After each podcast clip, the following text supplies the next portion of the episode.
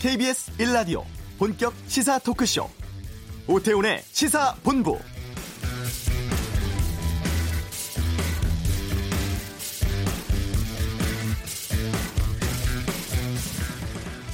지난 월요일 청와대 국민청원 게시판에 정부 운영 아이 돌봄 서비스 소속의 돌보미가 14개월 아이에게 폭행을 가했다는 글이 올라왔습니다. 이 부모는 자신의 아이가 석 달 넘도록 지속적으로 학대당하고 있었다면서 학대 의심 영상을 공개했고요. 이 청원은 답변 기준인 20만 명을 훌쩍 넘긴 상황입니다. 경찰 조사 결과 아동 폭행 관련해서 30여 건의 학대가 있었고 이 때문에 구속영장 청구됐습니다. 추가로 이 돌보미가 활동을 했던 지난 6년 동안 다른 가정에서도 이런 일이 있었는지 확인하겠다고 경찰이 밝혔는데요. 교사 자격 관련해서 강화해야 한다. 돌봄 서비스 할 때 CCTV를 의무 지급해야 한다. 이런 주장도 나오고 있고 또 한쪽에서는 아이 돌봄이 모두를 잠재적인 범죄자로 보고 있는 건 아닌가 고민도 많습니다. 오태훈의 시사본부 잠시 후 이슈에서 이 문제들에 대해서 자세히 다뤄보겠습니다.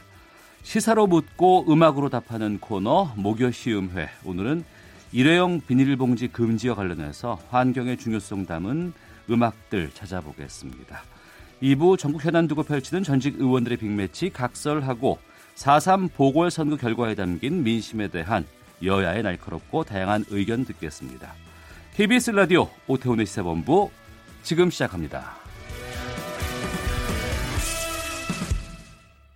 네, 이 시각 가장 핫하고 중요한 뉴스를 정리합니다. 박찬영 기자의 방금 뉴스 KBS 보도국 박찬영 기자와 함께하겠습니다.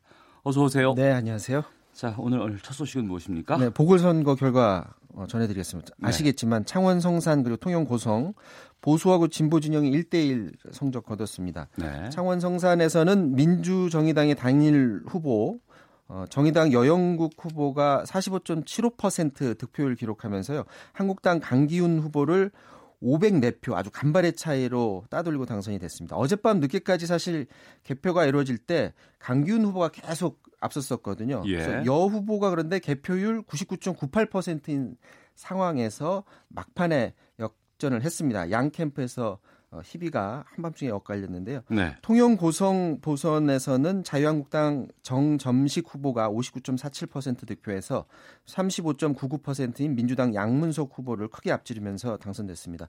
기초의원은 한국당이 경북 두 곳, 평화당이 어, 전주 한 곳에서 당선됐습니다. 네. 지역 보궐선거입니다만 이번 선거 결과에 대해서 여러 가지 정치적으로 해석들이 많이 나오고 있는데 지금 각 당의 반응 뭐라고 나왔습니까?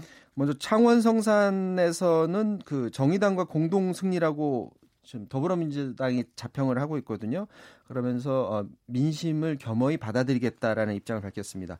홍영표 원내대표는 어, 정의당하고 그 후보 단일화를 한 창원 성산 지역에 대해서 노회찬 정신을 계승해서 국회 개혁에 박차를 가하자는 국민의 뜻이라고 자평했는데 하지만 그 통영 고성에서는 결국 보수색 이 짙은 지역에서 진보의 깃발을 꼽지는 못했습니다. 네. 아, 게다가 표차가 굉장히 컸어요. 그래서 내년 총선에서 PK에서 민주당이 과연 어떤 역할을 해낼지 지금부터 좀 고민이 좀 필요할 것 같고요. 통영 고성에서 당선자를 배출한 자유한국당은 아, 국민들이 문재인 정권을 준엄하게 심판했다 이렇게 자평했습니다. 황교안 대표가 오늘 아침에 최고위원회에서 이렇게 얘기했다고 합니다. 집권 여당이 당선자를 내지 못한 이 정권의 현 주, 주소를 그대로 보여준 것이다 이렇게 말했는데 사실 황교안 대표는 자유한국당이 두 곳에서 모두 승리할 수 있는 그런 흐름을 가져갔었는데 선거 유세 막판에 그 돌발 변수로 인해서 네. 그러니까 특히나 그 경남 FC 경기장에서 불법 선거 유세 논란 때문에 혹시 그것 때문에 진 것 아니냐 하는 그런 부분이 본인에게는 좀 아픈 부분으로도 남을 수 있을 것 같습니다. 창원 성산에서 막판 역전승 거뒀던 정의당도 입장 냈는데요. 이정미 대표가 어, 노회찬의 부재로 멈춰버린 국회 개혁, 정치 개혁의 드라이브를 다시 걸겠다 이렇게 말했습니다. 창원에서의 정의당 후보 당선으로 인해서 정의당은 이제 6석을 확보를 해서 네. 14석인 어, 평화당과 합쳐서 이제 공동 교섭단체 지위를 다시 찾게 되는데 이제 논의를 본격적으로 할 것 같고요. 사실상 범여권이죠. 정의당하고 평화당. 그래서 이 둘이 교섭단체가 되면 민주당은 국회 내에서 큰 힘을 받게 됩니다. 이제 검경 수사권 조정이라든지 공수처 설치 이런 개업 입법 법안을 놓고서 국회에서 논의하는데 좀 더 힘을 받을 수 있을 것 같습니다. 알겠습니다. 어, 버닝썬 관련한 뉴스가 들어와 있는데 버닝썬 수사 당국이 중국 공안에 수사 협조 요청을 했다고요? 네, 그 우리 수사 당국이 버닝썬 사건 관련해서 중국권에 수사 협조 요청했다. 이렇게 지금 언론들이 잇따라 보도를 하고 있는데 네. 버닝썬 사건에 그 삼합회가 그 투자를 했다라는 의혹을 지금 사고 있지 않습니까? 이 삼합회 연루 의혹과 관련해서 중국 공안에 협조 공문을 보낸 겁니다. 네. 삼합회는 그 홍콩하고 대만에 거점을 둔 중국 중화권 최대 범죄 조직인데 버닝썬 설립과 관련해서 그 가수 승리가 초기 운영자금 24억여 원 중에 2억 2,500만 원 정도를 부담을 했다고 하고요. 나머지는 승리의 해외 투자처로 불리는 대만 여성 린사모 린사모라는 여성이 거액을 투자를 했는데 네. 이 돈의 출처가 바로 어, 삼합회로 의심이 된다 어. 이런 얘기죠. 근데 이 어, 그쪽 관계자들이 관련된 증언을 지금 하고 있는데 삼합회가 왜 그렇다면 버닝썬에 투자를 했느냐 네. 이 추정되는 상황은 삼합회가 버닝썬을 통해서 이 검은 돈을 돈 세탁하기 위해서 버닝썬을 선택했다 네. 이런 의혹을 지금 사고 있습니다. 그렇다면 대만 쪽에 수사 협조를 요청하는 것도 순서인데 아마 했을 것 같은데 지금 확인은 되질 않고 있고요. 삼합회까지 만약에 우리 경찰이 수사 범위를 확대하면 네. 버닝썬발 그 연루된 분야가 굉장히 이제 넓어지게 됩니다. 음. 그리고 어제 세계 최초로 5G 상용화 서비스가 시작됐네요. 어제 밤 늦게 어, 결정이 됐는데요. 일반인 대상 그 5G 이동통신 서비스가 세계 최초로 우리나라에서 어, 개시됐습니다. 어, 12월에 이제 기업용으로 해서 5G 서비스가 상용화 됐었는데 이번에는 일반인용 상대로 어, 개시가 됩니다. 어제 아, 개시가 됐습니다. 11시에 밤 11시에 이통 3사, SK텔레콤, KT, LG U+가 동시에 각사별로 1호 가입자를 대상으로 해서 공식 게시를 했는데 네. 그런데 이 1호 가입자들을 봤더니 사실상 뭐 홍보용 인물이라든지 아니면 임직원 배우자들 음. 이렇게 몇몇을 대상으로 해서만 서둘러서 어, 게시했다라는 것을 알 수 있습니다. 원래는 내일부터 5G 서비스 개시될 것으로 예상이 됐었는데 기습적으로 시작을 했습니다. 원래 이게 뭐 0시부터 한다거나 아니면 9시부터 대대적으로 홍보하면서 지금부터 하겠습니다 이렇게 하고 하는데 네. 갑자기 11시에 왜 한 거예요 이렇게? 경쟁 상대 때문에 그렇게 된 건데요.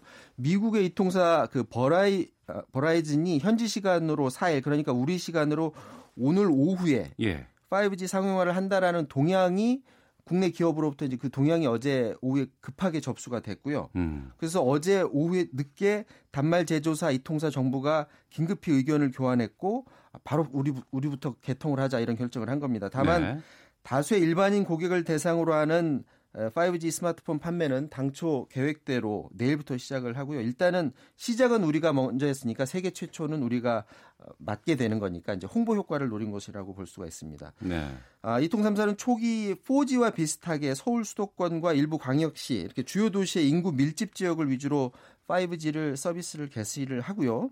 이 네트워크를 좀 확대를 해서 올해 말에는 전국에 걸쳐서 85개 도시의 인구 밀집 지역에서 5G 서비스가 제공될 수 있도록 추진하겠다는 겁니다. 아시겠지만 어, 5G 속도는 지금 4G 속도보다 엄청나게 빠르게 데이터를 전송할 수 있습니다. 최대 전송 속도가 지금 4G보다 20배 이상 더 속도가 20배 이상 빨라요. 네, 굉장히 빠른 속도죠. 근데 어. 아시겠지만 본인이 쓰고 있는 스마트폰으로 동영상을 4G도 끊김없이 다 볼수 그렇죠. 있거든요. 지금 굉장히 저는. 쉽죠. 예. 게임도 뭐 전혀 문제 없이 할 수 있는데 그럼에도 불구하고 이거를 우리가 서둘러서 먼저 하는 거는 미래 시대는 이제 자율주행차라든지 아니면 사물 인터넷 어. 이런 것들을 데이터를 쓰려면 지금의 4G로는 속도가 거의 실시간으로 이동 속도가 나오지 않는다고 합니다. 그렇게 네. 되면 예를 들어서 자율주행차 같은 경우에는 0점 몇초 사이로 사고도 날 수 있기 때문에 미래 시장을 먼저 잡기 위해서 한밤중에 음. 다른 사람들이 잠자는 시간에 개통하면서까지 우리가 5G 상용화 타이틀을 세계 최초라는 타이틀을 우리가 먼저 따낸 겁니다. 네. 이 5G 관련해서 시사본부에서도 한번 좀 짚어보도록 하겠습니다. 자, 방금 뉴스 박찬영 기자와 함께 했습니다. 수고하셨습니다. 자, 이어서 교통 상황 살펴보겠습니다. 교통정보센터의 윤여을 리포터입니다. 네, 서울 시내 여의도 봄꽃 축제는 내일부터지만 교통 통제는 오늘부터 시작됐습니다. 조금 전 12시부터 국회 뒷길인데요. 여의소로 여의 2교와 서강대교 남단 사이 양방향이 전면 통제됐습니다. 또 순복음교회 앞 주차장 입구에서 여의 하류 나들목 구간의 교통도 전면 통제되고 있으니까 운행에 참고하시기 바랍니다. 올림픽대로 잠실 쪽 전시간 동호대교 부근에 있던 사고 여파로 여의 상류에서 동호대교 쪽으로 30분 정도 걸립니다. 강변북로 구리 쪽은 성산대교에서 반포까지 가는데 30분 가까이 소요됩니다. 고속도로에는 사고와 작업으로 밀리는 곳들이 많은데요. 중앙고속도로 춘천 쪽 군위 분기점 부근 1km 정체 승용차 사고 여파고요. 부산 쪽 남원주 부근 2km 정체는 작업 때문입니다. 중부내륙고속도로는 오늘도 창원 쪽으로 감곡과 충주 분기점 사이 작업 중이라 6km 구간에서 정체 심하니까 주변 국도 이용이 낫겠습니다. 경부고속도로 부산 쪽 판교에서 죽전 사이 6km 구간 정체는 작업 때문이고요. 이후 남사부근 3차로에는 고장난 차가 있어서 1km 정체입니다. KBS 교통정보센터였습니다.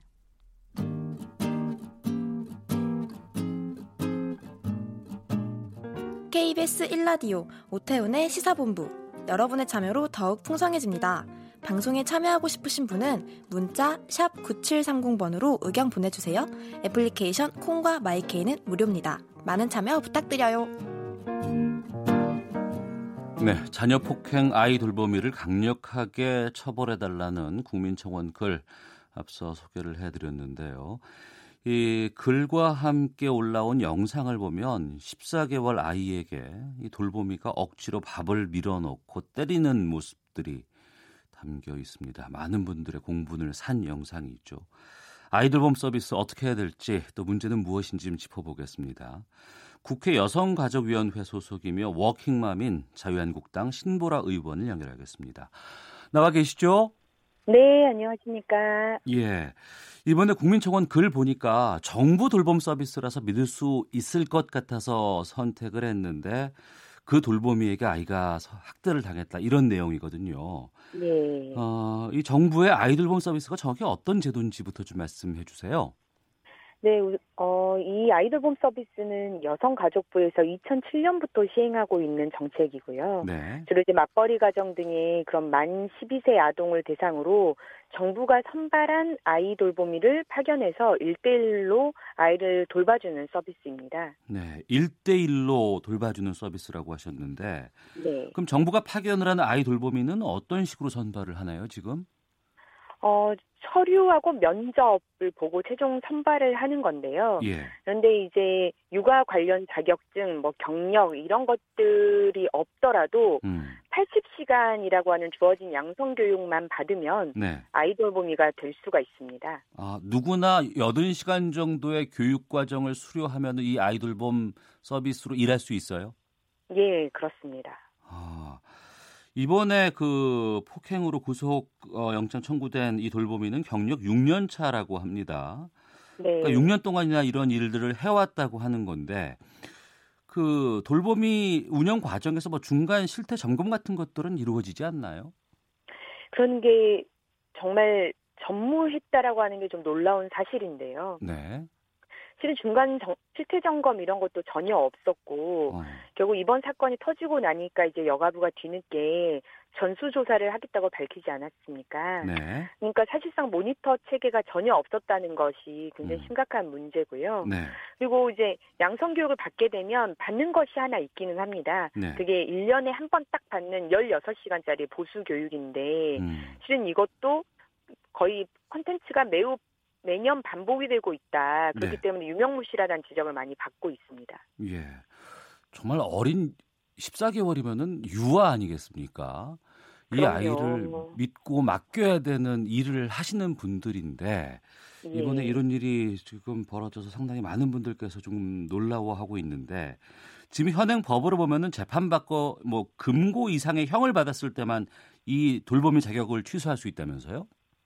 어, 이제 금고 이상의 형을 받는 경우 그리고 아이돌보미에 대한 자격 정지를 3회 이상 받는 경우 이 두 가지 경우에 이제 자격 취소가 된다고 합니다. 네. 근데 이런 걸 봤을 때는 결국 이제 범죄자가 돼서 아 이제 형벌을 받았을 때 이상이 아니고서야 음, 자격 취소가 잘 안 되는 시스템인 거죠. 네. 이거 좀 강화할 수는 없습니까? 어 강화를 해야 될 필요성이 분명히 있을 것 같습니다. 네. 왜냐하면 어, 정부가 취할 수 있는 조치도 음. 자격 정지가 전부이고 어, 3개월에서 9개월 사이에 자격정지 처분을 받게 되는 건데 총 1년을 초과할 수 없게 되어 있기 때문에 네. 이건 좀 강화할 필요성이 분명히 있다고 보여집니다. 네. 그리고 이분들이 돌보미 서비스를 하실 때 부모는 사실상 주변에 안 계시는 거 아니겠습니까? 직장을 나가는 그런 상황일 것이고. 네, 네. 학대까지는 아니더라도 아이를 뭐 제대로 돌보지 않는다거나 이렇게 해서 뭐 조치가 필요한 돌보미들이 생길 수도 있을 것 같은데 정부에서는 그러면 이런 해- 잘못된 행위를 하는 돌보미들에게는 어떤 처분을 할 수 있어요 지금? 겨- 결국 기껏해 할 수 있는 게 자격 정지라는 거죠. 그러니까 정부가 어, 이런 문제가 발생했을 때는 어떻게 대처해야 되는지에 대한 실은 매뉴얼도 없고 네. 기껏해 할수 있는 건 진짜 유일하게 자격 정지 음. 이게 전부인 게 지금 이 문제의 또 근본 문제라 할 수 있습니다. 네. 그동안 이 부분에 대해서 많은 관심들이 좀 없었지 않았나라는 반성까지 좀 하게 되는데 예. 그 국민청원에 보면은 아이와 돌보미가 생활하는 주거지에 CCTV를 설치할 수 있도록 지원해 달라는 내용도 있습니다.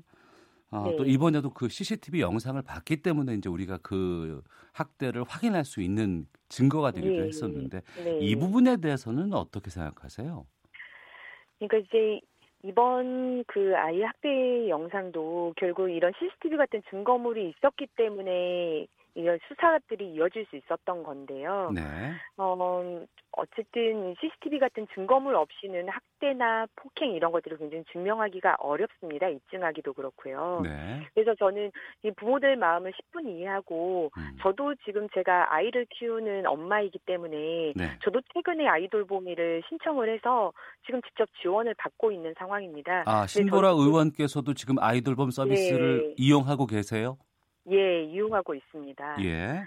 그렇기 때문에 저희 집도 뭐 CCTV가 없기 없고 음. 그래서 이 불안감에 대해서 공포감에 대해서 네. 너무 깊게 공감을 합니다. 어. 그래서 저는 이 부분에 대한 비용 지원 CCTV 지원 문제에 대해서 음. 좀 논의를 할 필요성이 있고요. 네. 이제 비용이 관건인데 실은 이제 모든 가정이 불가능하더라도 지금 당장이라면 음. 소득 수준이 높지 않는 이제 서비스 지원도 우리가 그 소득 수준에 따라서 가나 다라 형이 있습니다. 네. 그래서 가나형 지원 과정에 한해서만이라도 음. 일정 기간 대여하는 형태로 설치해주는 방안을 네. 좀 고민해 볼 수도 있지 않느냐 이런 부분은 정부와 논의가 필요할 것 같습니다. 네.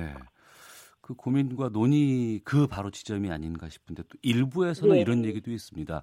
아이 돌보미 서비스를 운영하시는 돌보미도 국민인데 내가 일을 네. 하는 걸 다 CCTV에 찍히고 공개되는 건 나를 너무 범죄자 취급하는 건 아니냐라는 목소리도 네. 나오고 있거든요. 거기에 대해서는 어떻게 보십니까?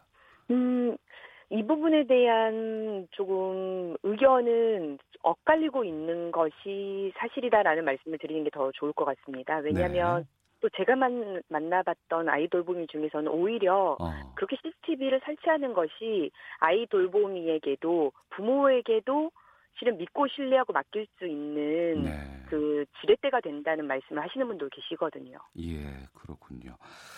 어, 말씀을 들어보니까 아이돌봄 서비스, 뭐 돌보미 선발이라든가 교육 등 다양한 측면에서 보완 꼭 필요할 것 같은데 구체적으로 어떤 대책들이 좀 있어야 할지 좀 제안해 주시죠. 어, 우선 국민 청원을 했던 그 부부들께서도 말씀하셨던 건 네. 아이돌 봄이 선발 시에 인적성 검사 의무화해야 되지 않겠느냐는 제안이었습니다. 네. 저도 이 부분에 대해서 깊이 공감이 되는 게 모든 아이돌봄이가 문제가 되는 것이 아니라 음, 이런 폭행을 할 수 있고 정서적으로 문제가 되고 있는 이 아이돌봄이를 걸러내지 못하는 시스템이었다는 게 문제거든요. 네. 그렇기 때문에 저는 인적성 검사를 의무화하도록 하는 내용이 개정이 필요할 것 같고요.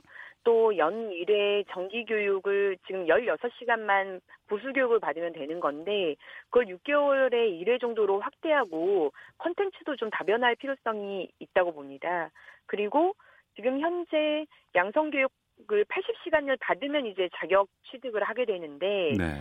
그 취득하기 위한 교육 내용 중에 아동 학대와 관련한 교육은 2시간밖에 없습니다. 어. 근데 이 2시간이 어떻게 내용이 진행되는지도 살펴보고 이 교육 내용의 내실화도 음. 어, 좀 필요한 부분이라고 봅니다. 네. 청취자께서도 계속 의견 보내주고 계시는데 8672님 아이들 교육은 범국가적인 차원에서 새로운 제도를 마련해야 합니다라는 의견 보내주셨는데 이번 사건 발생하고 나서 긴급 토론회 국회 차원에서 하신다고 들었습니다. 예. 어떤 분들과 어떤 내용을 논의할 계획인지요? 어, 실은, 어, 제가 여가위에 있으면서도 이 아이돌봄 교육 문제에 대한 제기도 있었고, 저희 자유한국당 차원에서도 이게 정부 지원 아이돌보미 체계도 있지만, 민간 영역의 베이비시터 영역도 있지만, 민간 부분 베이비시터는 아예 정부 차원의 관리 감독 체계 자체가 없는 상황입니다. 네. 이제 그렇기 때문에 실제 지금 아이돌보미 서비스를 이용한 어 부분에 대한 문제들에 대한 논의가 필요하기 때문에 실제 그 아이돌 봄이 서비스를 이용한 워킹맘들의 사례 자를 모셔서 얘기를 음. 들어보고요. 네. 그다음에 이 아이돌 봄이 서비스를 이제 실질적으로 개편을 해야 되는데 음. 그 부분에 대해서 법조계, 학계, 여가부, 아동 상담 전문가 이런 분들을 함께 제도적 개편 방향에 대한 아주 밀도 있는 논의를 좀 할 계획입니다. 네.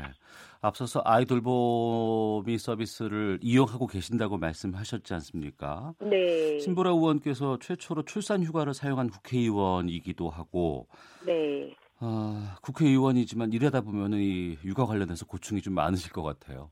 네, 맞습니다. 저한테도 일가정 양립은 굉장히 힘든 주제입니다. 지키기 어려운 주제이기도 하고요. 네. 그럼 지금 이용 중인 현재 아이 돌보미 서비스는 만족하고 계시나요? 어, 저도 최근에 이, 번 주부터 이제 실제 이용을 하고 있습니다. 주, 예. 어, 하루 두 시간씩 이용을 하고 있는데요. 음. 그, 어, 그 아이돌 보미에 대한 만족은 있습니다. 네. 그러니까 모든 아이돌 보미의 문제는 아니지만 음. 저는 근본적으로 중요한 게 누구에게 맡겨지더라도 네. 어떤 아이돌 보미에게 맡겨지더라도 내 아이를 안심 있게 마- 만들 어 안심 있게 키울 수 있도록 음. 돌봐주도록 하는 시스템은 반드시 마련되어야 한다고 보는 겁니다. 네. 또 그렇게 하기 위해서는 이 아이 돌보미 분들에게도 적당한 지원이라든가 이런 것들이 좀 필요하지 않나라는 생각이 들기도 하네요. 예, 맞습니다. 그 부분에 대한 처우 문제도 어. 어, 여가의 차원에서 많이 논, 많은 논의가 되고 있습니다. 예. 어, 뭐 관련해서 하나 여쭙겠습니다. 아이와 함께 국회 본회의장에 입장하기 위해서 국회의장에게 허가 요청했다는 뉴스를 제가 접했었는데, 예. 어, 이건 지금 어떻게 돼가고 있는 상황인가요? 음, 제가 바로 몇 분 전에 예, 이제 뭐 단독 보도로 뜬 그 기사를 하나 봤는데요. 예, 의장실 어, 어쨌든 이제 대변인이 음, 그 허가를 불허한다는 입장을 밝힌 어, 그 내용을 접했습니다. 그래서 네, 굉장히 지금 어, 좀 실망스럽다는 말씀을 좀 드리고 싶고요. 예, 어, 실은 이제 국회라고 하는 공간이 저는 이제 굉장히 선진적으로 선진적이고 포용적인 입장에 서야 된다고 생각을 하는데 음, 일 과정 양립과 워킹맘의 고충을 좀 알리는 이런 의회의 역할에 대해서 네. 어, 너무 소극적으로 대처하는 게 아니신가 좀 깊은 유감의 말씀을 드리고 싶습니다. 그 불허 이유는 뭐라고 아, 통보 받으신 건 없습니까? 예, 아직 아직 그 의원실을 통해서 정식으로 통보받진 않았고요. 예, 어, 그런데 이제 그 사유를 이렇게 잠시 기사 내용으로는 살펴봤을 때, 음, 어, 국회법 개정안이 그 발의가 되어 있는 게 때문에 네, 이 법에 영향을 미칠 수 있다라는 음. 말씀이셨는데요. 좀 그 부분에 대해서는 좀 동의하기가 어려운 게 제가 이제 의장 허가를 요청했을 때 의장실에서는 그러면 이건 국회 운영에 관한 사항이기 때문에 원내대표 삼- 교섭단체 대표 예, 들의 의견을 좀 듣고 결정을 하겠다라고 했었는데 예, 3당 원내 대표들은 다 동의를 해주셨습니다. 어, 그래서 참 의장의 결정이 좀 아쉬운 부분들이 많이 있죠. 아, 알겠습니다. 여기까지 말씀 듣겠습니다. 자, 오늘 말씀 고맙습니다. 네, 감사합니다. 예, 지금까지 자유한국당 신보라 의원과 함께했습니다. 헤드라인 뉴스입니다. 김학의 전 법무부 차관 의혹의 핵심 인물 윤중천 씨가 출국 금지됐습니다. 이른바 환경부 블랙리스트 의혹을 수사하고 있는 검찰이 권경업 국립공원공단 이사장을 소환했습니다. 서울시는 2022년까지 1조 9천억 원을 투입해 창업도시 서울을 만들겠다고 밝혔습니다. 서울 창업허브의 스타트업 전문 아카데미 등을 통해 창업을 주도할 혁신인재 만 명을 육성할 계획입니다. 장기간 주차되어 있는 차량을 눈여겨보다 자신의 견인차로 훔쳐 달아난 견인차 기사가 구속됐습니다. 국회 교육위원회는 오늘 전체 회의를 열고 독도를 일본 고유 영토로 기술한 일본 초등학교 교과서의 시정을 촉구하는 결의안을 만장일치로 채택했습니다. 지금까지 헤드라인 뉴스 정한나였습니다.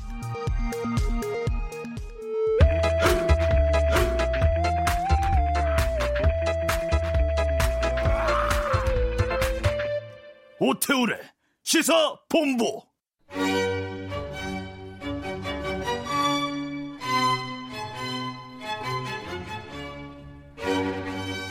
네, 무거운 뉴스들 사이에 음악으로 잠시 쉬어가는 코너죠. 시사로 묻고 음악으로 답하는 목요 시음회. 음악평론가 김경진 씨와 함께하겠습니다. 안녕하십니까? 네, 안녕하세요. 예, 이번 목요 시음회 시사본부가 정한 주제는 비닐봉투 전면 금지입니다. 이번 주 월요일부터 일회용 비닐봉투 사용 전면 금지됐는데 마트에서 장 보시면 어디에 담아오세요?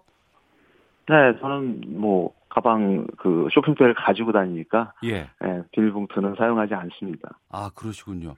네. 저도 주로 이제 그 뭐 장바구니를 이용을 하긴 하는데 퇴근하고 집에 갈 때 장 잠깐 볼 때는 비닐봉투를 사용할 수밖에 없거든요. 네, 그렇죠. 네. 근데 이제 위반하면 과태료도 꽤 있다면서요? 네, 뭐 위반 시 최대 300만 원까지 과태료를 물겠다고 어, 발표가 났는데 네. 어, 저는 참 잘한 조치인 거라고 생각을 합니다. 음. 어, 이제 이제 환경이라는 이 문제가 단순히 그냥 피상적인 차원이 아니라 네. 실제로 우리 삶에 정말 지대한 영향을 끼치는 그런 시대가 됐잖아요. 뭐 네. 미세먼지도 그렇고. 음. 그래서 특히 비닐 같은 경우는 땅 속에서 무려 한 400년이 지나야 어, 이게 분해가 된다라고 네. 하니까 음. 비닐 사용은 정말 심각한 문제가 되지 않을까 생각을 합니다. 예. 이 비닐 플라스틱 사용량 줄이는 건 거스를 수 없는 대세가 아닐까 싶기도 하고요. 그렇긴 하지만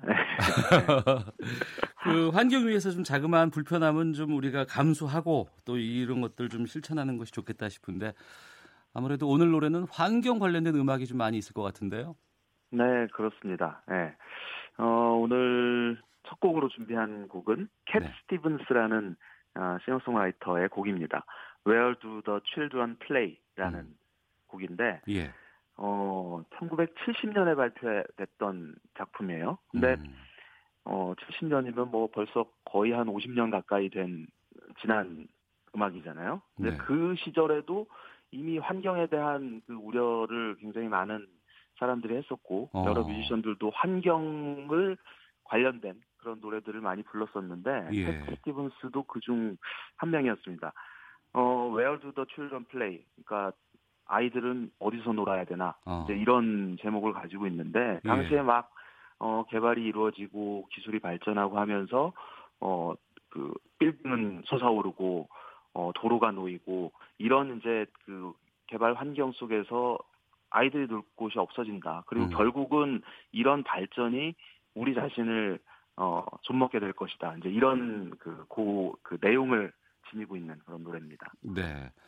그러면 이 노래 듣고 와서 계속해서 말씀을 좀 나눠볼까 하고요. 청취자 여러분들께서도 마트 비닐봉지 사용 금지, 환경 관련한 여러 가지 뭐 에피소드나 의견 있으시면 참여해 주시면 좋겠습니다. 샵 9730 짧은 문자 50원, 긴 문자 100원, 어플리케이션 콩은 무료입니다. 캡 스티븐스의 Where Do the Children Play 듣겠습니다. When you crack the sky, scrapers fill the air. Will you keep on building higher till there's no more room up there? Will you make us laugh? Will you make us cry? Will you tell us when to live? Will you tell us when to die? I know we've come a long way. We're changing day to day. Tell me, where do the children play?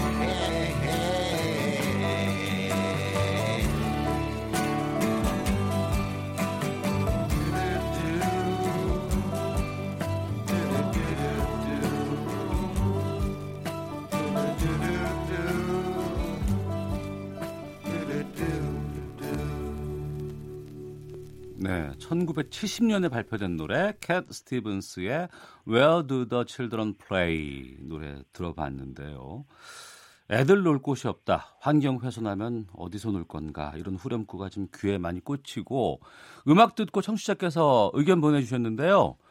작은 제과점 합니다. 대부분 잘 따라주시지만 간혹 봉투 유상 판매하니 무슨 빵 살 때 봉투를 가지고 다니냐는 분, 이제 빵도 못 사 먹겠다고 하는 분들이 있습니다.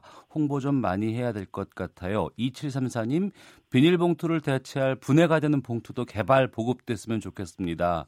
라는 의견도 보내주셨습니다.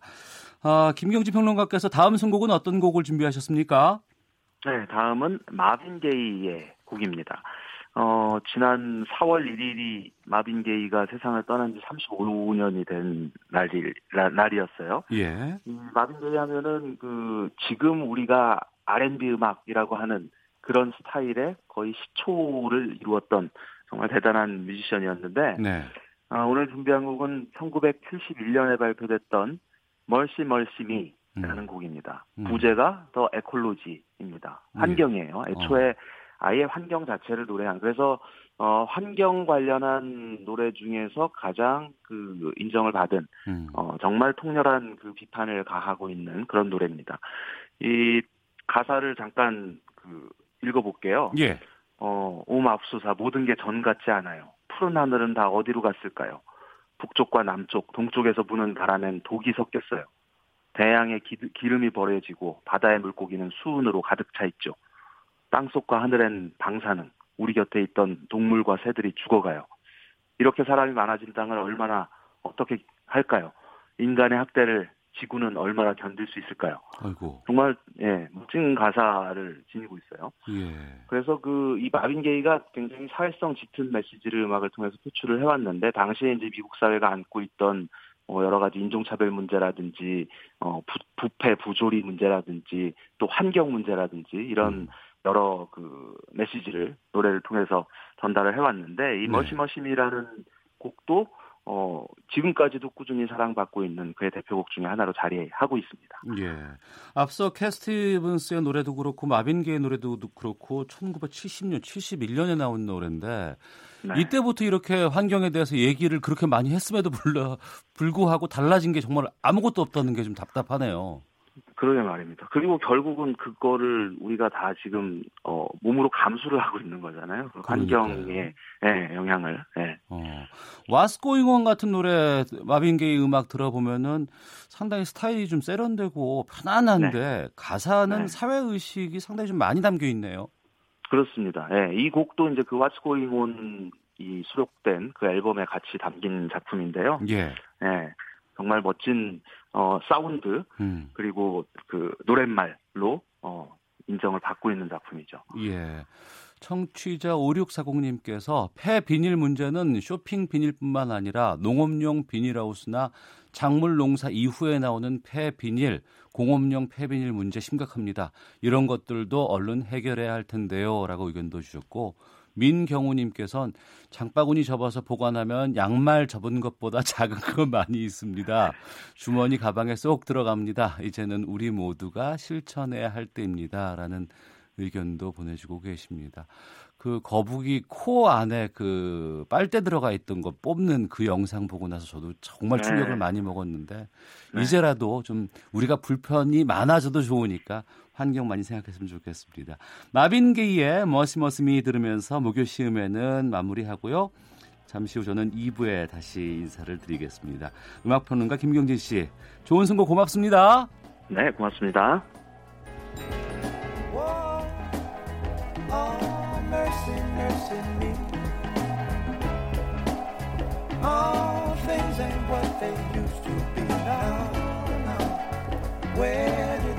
Blue skies go?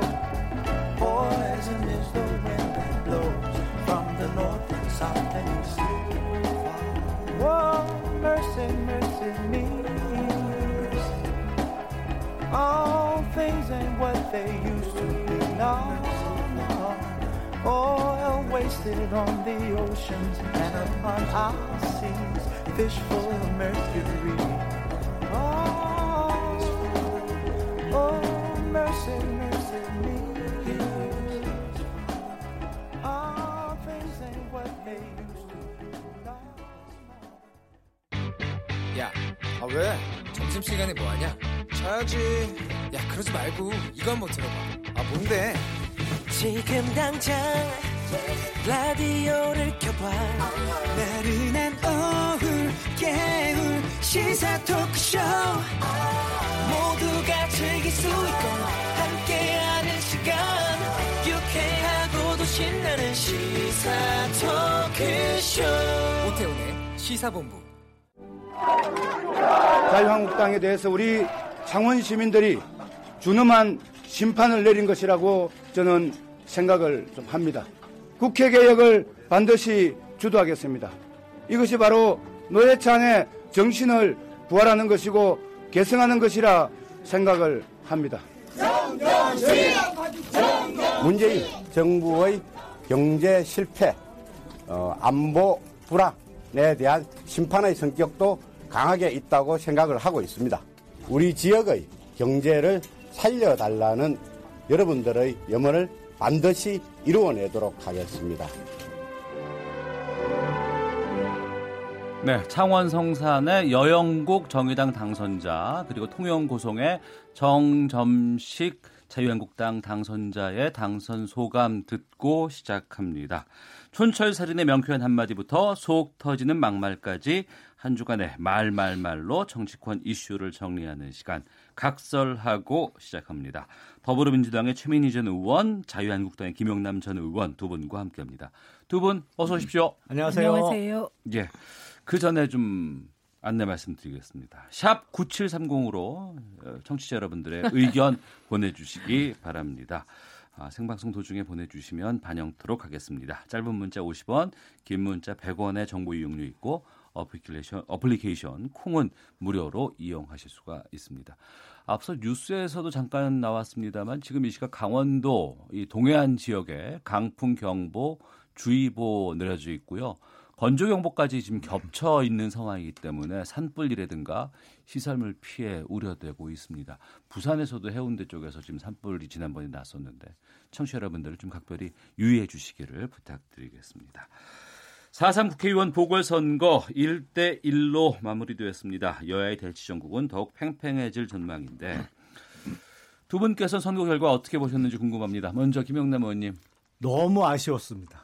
정말 창원 성산에서 이긴 거로 보고 예. 이제 사실은 어제 당직자들하고 저녁을 먹으면서 아, 계속 보다가 밤 10시 이후에 2,000표 이상 훨씬 더 벌어졌었거든요. 그래서 예. 아, 이겼다. 그리고 이제 기분 좋게 헤어졌는데 음. 집에 와서 TV를 키니까 이게 바뀌더라고요. 판이. 예. 그래서 어.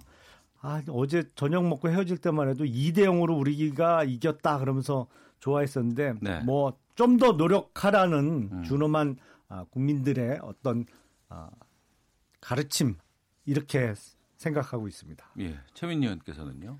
그러니까 이거는 뭐 황교안 대표의 자유한국당은 그냥 중상의 결과, 음. 그다음에 민주당은 중하의 결과, 네. 그리고 정의당의 경우는 상하의 결과, 음. 그리고 바른미래당이 하의 결과, 네. 예, 민중당도 하의 결과 이런 것 같습니다. 예. 예, 그리고 어, 저는 창원 성산이 굉장히 어려울 거로 봤는데 저 음. 개인적으로는 어, 그런데 오세훈 전 시장이 수훈이죠, 뭐 음. 수훈. 네. 네, 네. 그래서 어, 이게 정권 심판론으로 갈 뻔했는데 지금 어. 분위기상 일부가 예. 그런데 그걸 갑자기 노회찬 정신대 노회찬 모욕으로 바꾸면서 음. 어, 사파동 등 젊은 노동자들이 많이 나오게 한 결집의 계기가 된 것 같아요. 그래서 저는 쭉 보면서 막판에 뒤집히겠다고 한 것이 예. 요 지역이 늦게 까지더라고요. 음. 예, 그러니까 어느 지역을 먼저 까느냐에 대해서 달라지거든요. 네. 그래서 아주 아주 간발로 이기겠다 이렇게 생각했는데 진짜 그렇게 이겼고 정의당 입장에선 오세훈 전 시장의 수문이다 이렇게 음. 두. 지역에 대한 평가는 잠시 뒤에 지금 하나씩 하나씩 네. 좀 짚어보겠고요. 먼저 이번에 보면은 보궐선거 최종 투표율은 48%였고 국회의원 선거구 두 곳은 한 50%가 넘었습니다. 네. 투표율이라든가 이런 부분들은 어떻게 보셨어요? 보궐선거가 50%를 넘기기 참 어렵습니다.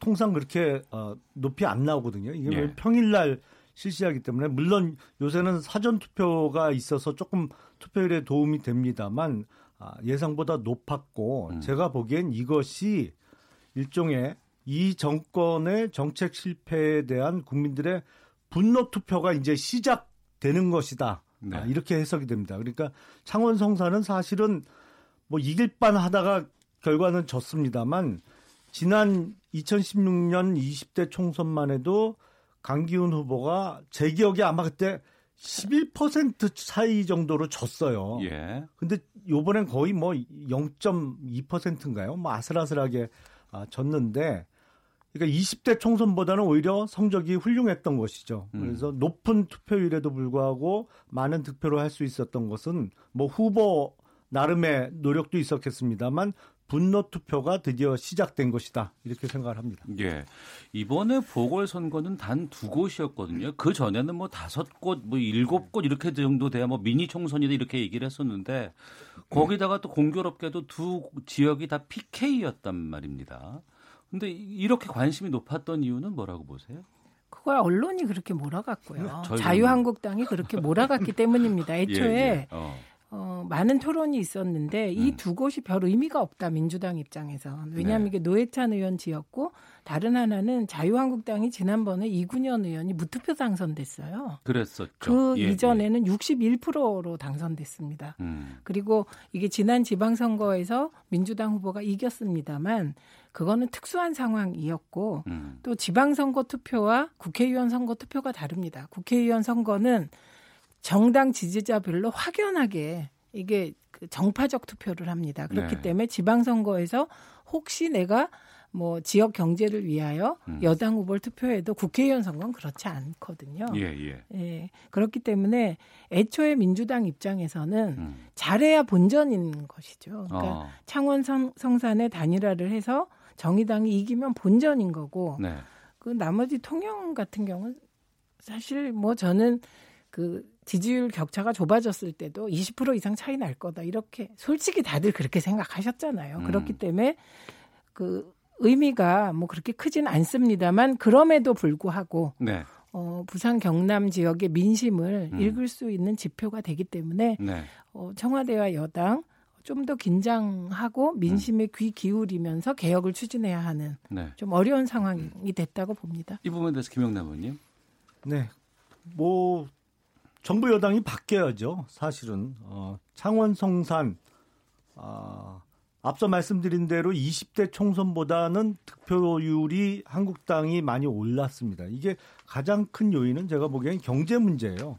그러니까 창원의 국가산업단지 특히 이제 창원 성산 쪽에 아, 많이 있는데 지금 이 탈원전 정책 때문에 거기 있는 두산중공업이 지금 구조조정을 하고 있거든요. 네. 두산중공업뿐만 아니라 많은 공장들이 지금 구조조정을 하고 있고 준비하고 있습니다. 그러니까 먹고 사는 문제가 힘들어지다 보니까 거기가 원래 아, 정의당이나 민주당이 연합하면 늘 이기던 곳이었습니다만 적어도 최근 한 아, 20년 동안은 그럼에도 불구하고 한국당이 거의 이길 뻔한 것이다. 이거는 경제 문제가 저는 가장 크다고 봅니다. 네. 그 부분 관련해서 어, 창원 성산 쪽으로 좀 자연스럽게 좀 집중해서 좀 말씀을 좀 나눠보겠습니다. 청취자께서도 창원 성산 쪽에 대한 의견들이 많이 들어오고 있는데요. 1727님.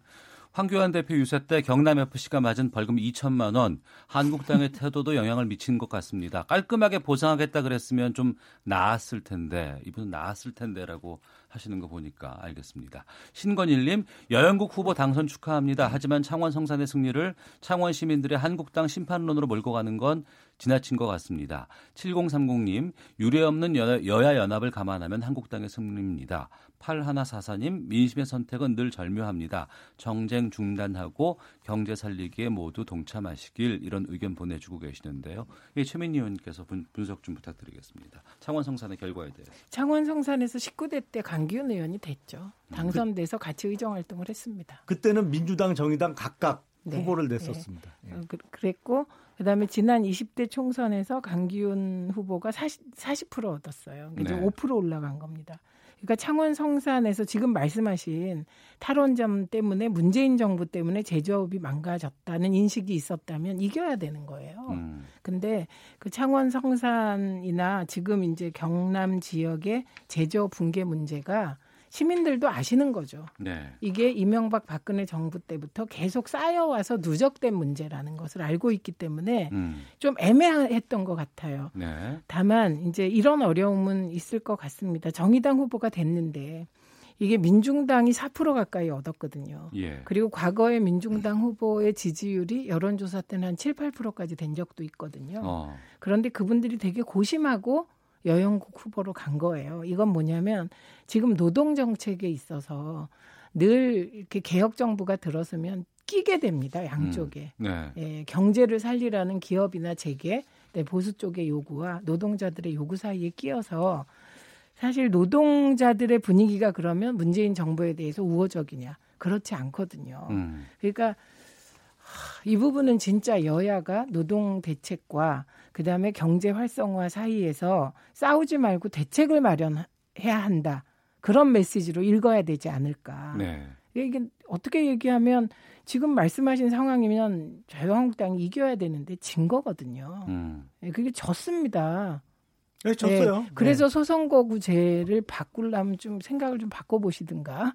아니 저희는 뭐 소선구제를 뭐 바꾸는 건 글쎄요. 뭐. 그러니까 한 표라도 이기면 이긴 겁니다. 아, 그게 그럼요. 민심이거든요. 그, 예. 그 부분도 지금 청취자께서 의견으로 알려주고 계시는데 7178님 자유한국당은 다 된 밥에 코 빠뜨린 격입니다. 두 곳 다 이길 것을 야구장 유세와 고 노회찬 의원 관련 막말로 창원 성사는 놓쳤네요. 2036님 선거에 이길 뻔한 것은 아무 의미 없습니다.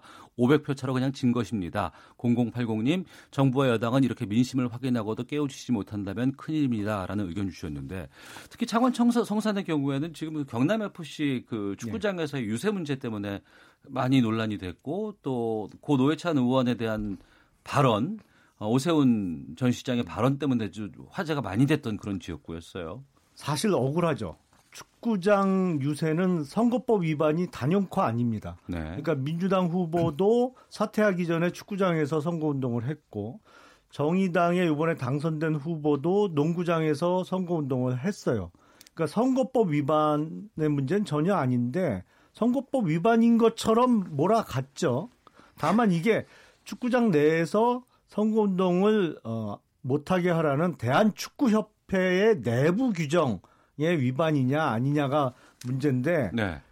그 제가 보기엔 과태료 2천만 원 저거 소송하면 무조건 경남 FC가 이깁니다. 경남 FC가 책임질 일도 아니에요. 근데 네. 이게 일단 때려놓고 보니까 축구 팬들은 아니 내가 사랑하는 축구 팬이 한국당 때문에 2천만 원 물어내게 생겼네 그러면서 이제 자극을 좀 일부러 맞을 어, 줄 수 있는 상황을 만들어낸 거죠 사실은. 네. 그래서 어, 뭐 그러다 보니까 선거는 어, 급하게 끝났습니다만 일종의 뭐 관권 선거 비슷하게 어, 치러진 부분이 아닌가 싶고요. 뭐가- 사실은 한국당이 지금 어, 한 곳은 이기고 한 곳은 졌다 이거에 대해서 이야기를 지금까지 했습니다만 민주당은 사실 참패예요. 그렇게 따지면 국회의원 두 곳, 당연히 한 곳은 뭐 후보도 못 냈고 한 곳은 졌고 그리고 기초의원 세 곳, 하물며 전주에서도 평화당에 졌거든요. 네. 사실은 민주당의 참패가 더 큰 타이틀이 돼야 돼요. 그러니까 음. 아 제가 보기엔 이번 선거 결과가 앞으로 정계 개편에 큰 요인으로 작용할 수밖에 없습니다. 왜냐하면 창원 성산의 경우에는 네.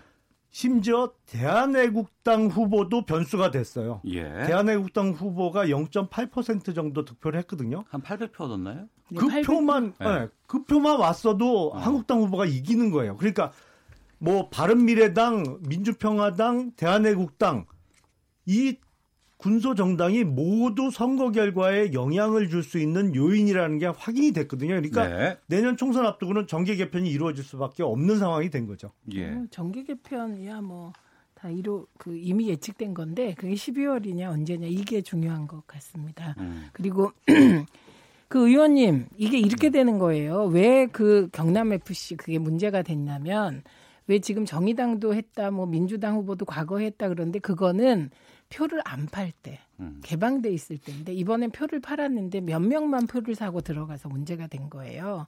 그런데 어 바로 지금 이제 말씀하셨듯이 어 자유한국당이 표를 잃은 거는 태도 때문이에요.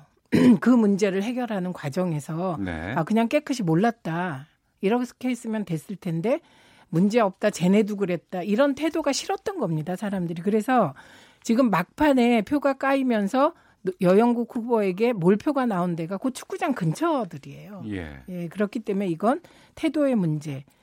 어, 이거는 뭐 인사청문회 논란도 있었고 김의겸 대변인 문제도 있었기 때문에 그게 막판에 되게 영향을 주거든요. 음. 그런 상황에서 태도의 문제로 인해서 표를 잃은 것이지 그 관건 선거라는 게 무슨 뜻인지를 저는 그러니까 모르겠습니다. 선거법 그런 말은 문제는 유료 입장이냐 무료 입장이냐에 따라서 절대 갈리지 않습니다. 아니 그게 폐, 그러니까 공개 폐쇄 이 여부가 그 102조인가요? 선거법 102조 2항과 연관이 돼 있는데 지금 이 문제는 깨끗이 사과를 해야지 깨끗이 사과하지 않은 태도 때문에 표를 많이 잃었다 이 말씀을 드리는 것입니다. 자, 황교안 대표가 선거 전에 분명히 사과를 했고요. 저희가 하는 얘기는 사실은 이게 몰아간 측면이 있다는 것이죠. 아니 근데 그러니까 누가 몰아요? 관건 선거를 누가 만들어요?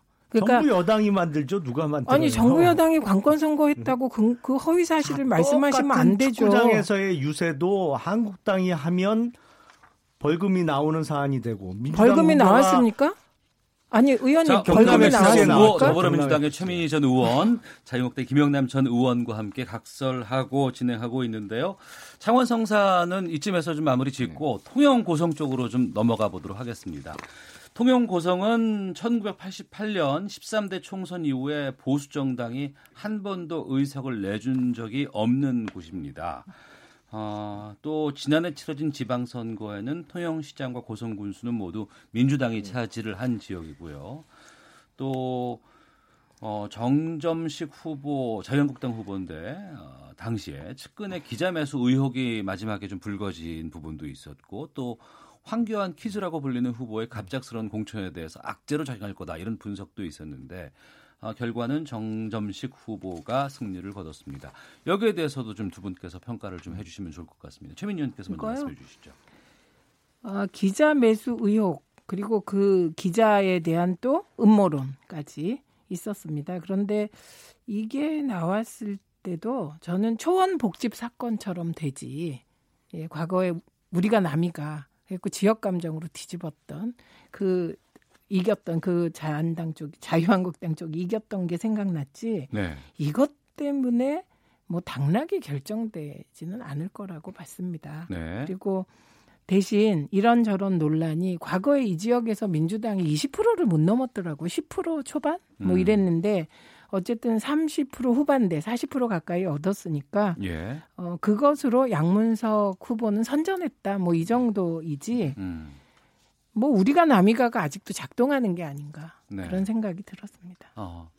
김영남 의원님. 사실은 저희가 걱정했던 게 우리가 남이가 그 정서였거든요. 왜냐하면 통영 고성이 지금 하나의 국회의원 선거구로 몰, 어, 묶여 있지만 그 정점식 그 당선자가 인구가 통영의 절반이 안 되는 한 3분의 1 조금 넘는 고성 출신이에요. 그래서 그래서 통영의 인구가 훨씬 많고 고성이 훨씬 좀 많죠. 적죠. 그래서 어. 이제 지역마다 소지역주의 같은 게 있거든요. 그래서 예. 아 그게 혹시 작용하면 어떡하나 걱정을 했는데 어. 뭐 그거는 기후였음이 드러났습니다. 그래서 통상의 경우에 이런 경우에 각 당에서 보면 네. 인구가 두 배 이상 많은 지역 출신의 후보를 보통은 내거든요. 근데 음. 아, 이번에는 다른 당내 경쟁자들이 워낙 아, 연세가 많으신 분들이라 아, 가장 젊은 정점식 후보가 공천을 받게 됐고 뭐 본선에서 많은 표 차이로 무난히 이겼으니까 음. 아, 그런 지역별 소 지역주의는 걱정할 게 안 됐다. 그리고 네. 막판에 무슨 의혹 이런 거요. 선거 때마다 이런 거 매번 있어갖고 유권자들이 음. 그런 거는 글쎄 그 아주 명백히 밝혀지지 않는 한 선거의 큰 변수는 안 되는 것으로 보입니다. 음. 이 막판 결집으로 네. 이거는 뭐 그냥 플러스 마이너스 제로가 음. 됩니다. 양쪽이 다 결집하기 때문에 되게 예. 그런데 이겼다고 해서 어, 통영은 인구가 많고 고성은 인구가 적은데 인구 적은 쪽 후보를 공천한 게 잘한 건 아니죠. 음. 예, 그리고 또한 어, 갑자기 황교안 퀴즈를 내려보낸 게 이겼다고 해서 잘한 건 아닙니다. 네. 예, 그래서 어, 그 정점식 후보의 경우는 아, 지금 이제 당선자죠. 네. 어, 정치 경험이 전혀 없는 시- 정치 신인으로 그렇죠. 예. 이번에 출마를 한 거 아니겠습니까? 네, 그렇습니다. 어. 네, 그 거긴 누굴 내려보내도 사실 자유한국당 우세 지역인 건 확실한 거죠. 그래서 예. 그게 갑자기 그 황교안 대표가 되고 황교안 퀴즈를 내려보내는 이것이 그걸 잘했다 이렇게 어. 얘기할 수는 없는 겁니다. 예. 근데 그 잘못이 선거에 크게 영향을 안 줬다 뭐 이 정도인 것이죠. 음. 아니 당내 경선을 거쳤고요. 경선에서 이겨서 경선에서는 아니, 졌고 근- 경선에서 이겼어요. 그러니까 아니죠, 아니, 의원님. 경선- 그 저기 지역의. 민심을 반영하는 그 부분에선 졌고 정무적 판단으로 그렇게 된 거잖아요. 아니 신인 가점도 있고 해서 그러니까. 그 계산 방식이 각 당마다 있잖아요. 그러니까 그거를 경선에서 이겼다 그럼 마치 그 주민 투표에서 1등한 건데 아니 경선 룰에 따라서 계산한 득표수에서 이긴 거죠. 그러니까, 그러니까 다 밝혀줘야지. 예, 신임은- 통영 고성과 관련해서는 또 청취자께서 의견을 계속 보내주고 계시는데요. 아유, 우리 청, 그 청취자 여러분들이 즉각 즉각 여러 가 다양한 의견들을 네. 많이 보내주고 계세요. 8998님, 무투표 당선 지역에서 30% 이상 빼앗긴 게 완승인가요? 라고 의견 주셨고요. 1005번 님께서는 양문석 후보 득표수로 보면 선전한 것 같습니다. 자유한국당 차기 총선 승리하려면 노력 많이 해야 할 것 같습니다. 라고 주셨습니다. 1833님, 통영 출신 후보가 그 정도 차이로 고성 출신 후보에게 졌으면 자유한국당에 손 들어준 겁니다. 지역색을 떠나서요. 라고 다양한 의견들 보내주고 계십니다. 이렇게 열심히 보내주시는데 문자 네. 예. 커피 좀 쏘세요. 너무 짜요. 동의합니다. 갑자기 또 아니 딴 데 보니 딴 네. 방송국은 쿠폰 쏘고 그러니까 아, 예. 그러면 더 많이 참여를. 밖에 지성찬 PD 참고해 주십시오. 예. 자, 오태훈의 시사본부 더불어민주당의 최민희 전 의원, 자유한국당의 김용남 전 의원, 아, 이 두 분 모두 다 청취자 여러분들을 사랑하시는 분들입니다. 각설하고 잠시 쉬었다가 계속 이어가도록 하겠습니다. 헤드라인 뉴스입니다. 정부가 발표한 DMZ 평화 돌려기 조성 계획과 관련해 국방부가 유엔군 사령부 사령관의 공식 승인 절차만 남겨두고 있다고 밝혔습니다. 5G 이동통신 상용화를 앞두고 이통사들이 앞다퉈 무제한 요금제를 내놓으면서 가입자 유치 경쟁에 나섰습니다. 가수 로이킴 씨가 가수 정준영 씨와 함께했던 카카오톡 대화방에서 음란물을 유포한 혐의로 입건돼 경찰 조사를 받습니다. 미국 상원 외교위원회는 현지 시간 3일 회의를 열어 한미 동맹과 미일 동맹의 중요성을 강조하는 결의안을 가결했습니다. 미국 법원이 북한과 대량 살상무기 관련 거래를 한 타이완 기업인의 미국 내 금융자산을 전격 몰수할 것을 판결했다고 자이아샤 방송이 오늘 보도했습니다. 지금까지 헤드라인 뉴스 정한나였습니다. 이어서 기상청의 최용우 씨 연결합니다. 네, 오늘 미세먼지와 날씨 정보입니다. 먼저 미세먼지 농도 상황은 오늘도 초록불 혹은 파란불입니다. 연일 계속해서 먼지 농도로 인한 걱정이 없어서 참 발걸음도 가벼우실 텐데요. 다만 내일 오전 중에는 일부 중서부 쪽으로 다시금 먼지 농도가 좋지 않아질 가능성이 있습니다.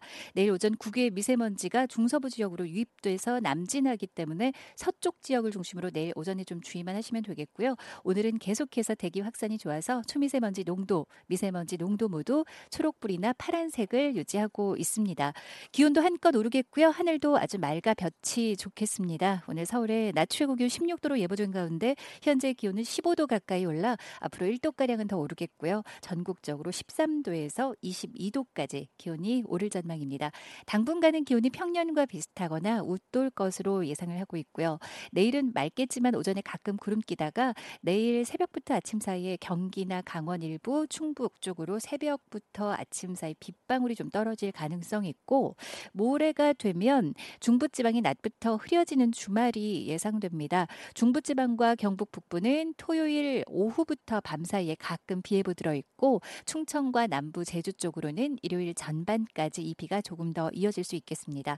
매우 건조해서 이 강한 바람이 불면서 대기를 더 건조하게 만들고 있는데 산불 등 화재 예방에 더 주의하셔야 될 것이 현재 강풍 경보까지 강화돼서 내려진 곳 동해안 쪽입니다. 거의 태풍급 수준의 지금 보퍼트 풍력 계급포를 보면 가장 마지막 단계인 싹쓸바람 태풍 수준의 강풍이 불고 있습니다. 따라서 이 동해안 쪽은 각별히 더 불조심 주의하셔야 되겠고요. 현재 내려져 있는 동쪽 지역의 강풍 경보와 주의보가 이제 점차 오늘 오후에 서울, 인천, 경기 일부 지역, 충남과 서해 5도로 확대될 가능성이 있기 때문에 오늘 각별히 바람 피해 없도록 주의를 하셔야 되겠습니다. 지금 서울 기온은 14.9도입니다.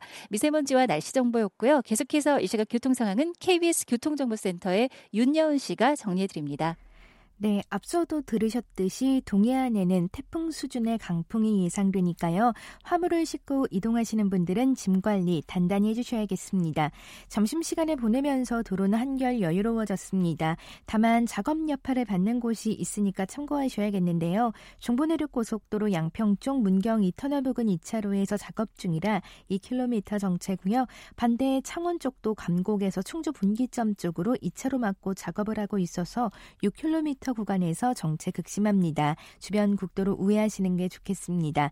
경부고속도로 부산 쪽은 죽전 부근에서 작업 중이라 서울역 음소 일대 4km 정체고 이후 주감휴게소 부근 2차로에선 장애물을 처리하고 있으니까 차로 변경에 유의하셔야겠습니다.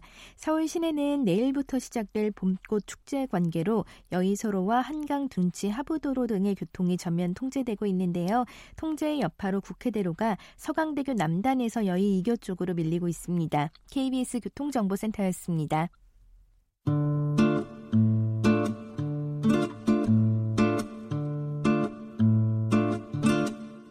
오태훈의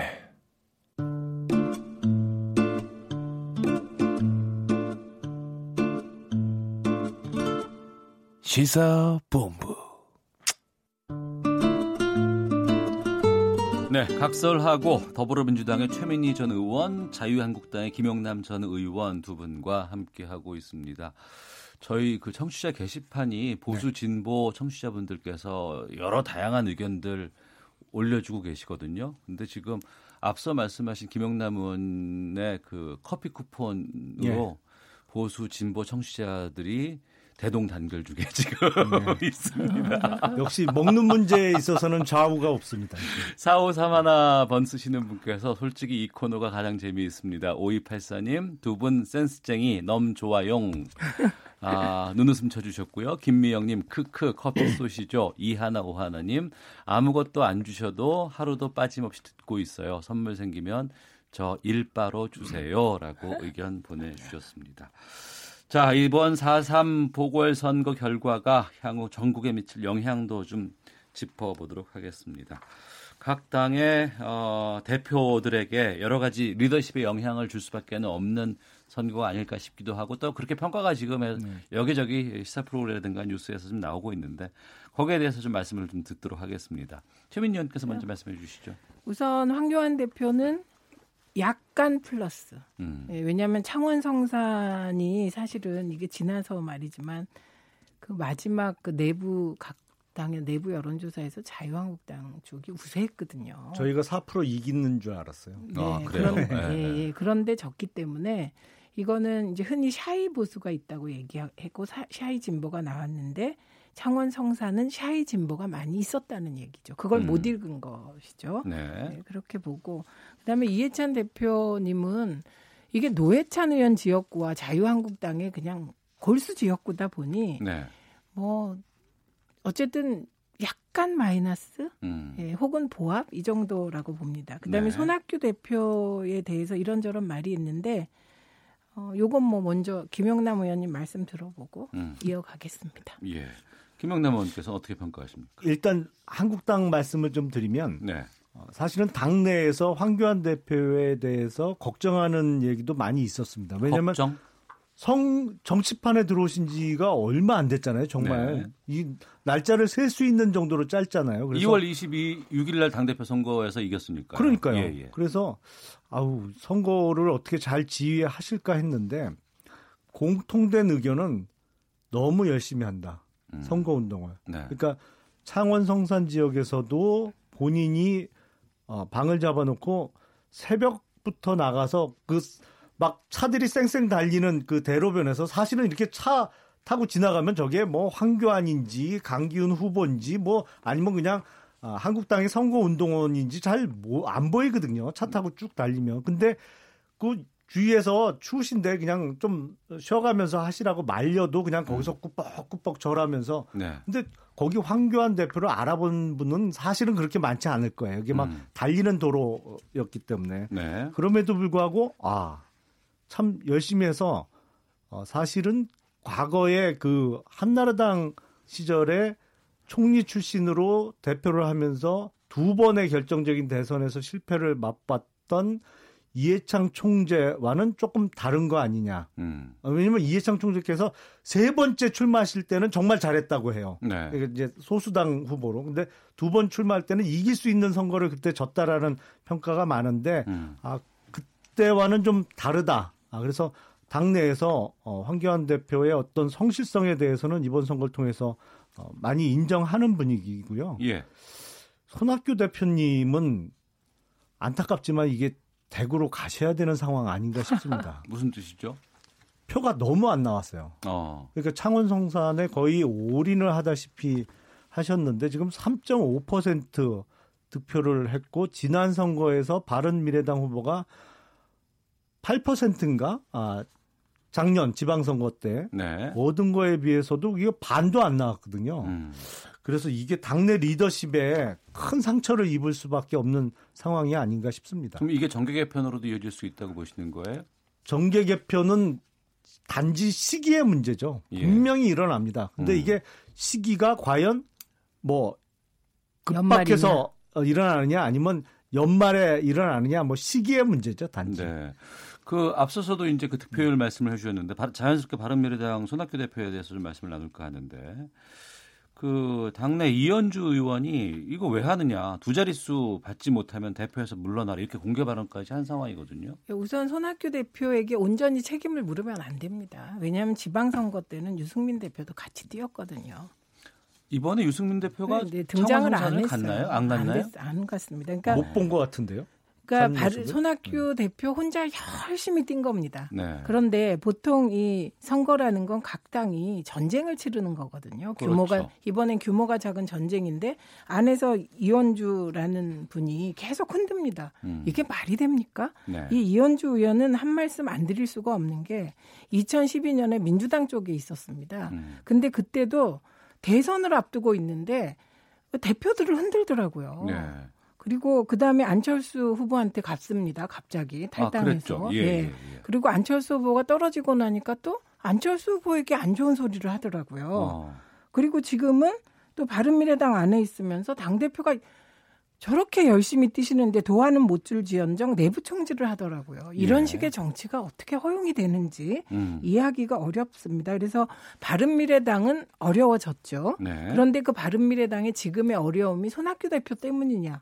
그건 아니죠. 네. 그래서 어, 이준석 최고 같은 경우가 손학규 대표님 열심히 뛰셨다. 음. 어, 그거는 그렇게 인정을 하고 그리고 당의 이제 바른미래당의 미래를 고민하는 최소한의 양심의 정치를 좀 해야지. 저는 이현주 의원의 이 태도 계속되는 내부 총질, 대표를 뒤에서 흔들어 흔드는 이런 행태는 어, 정말 비양심 같습니다. 네.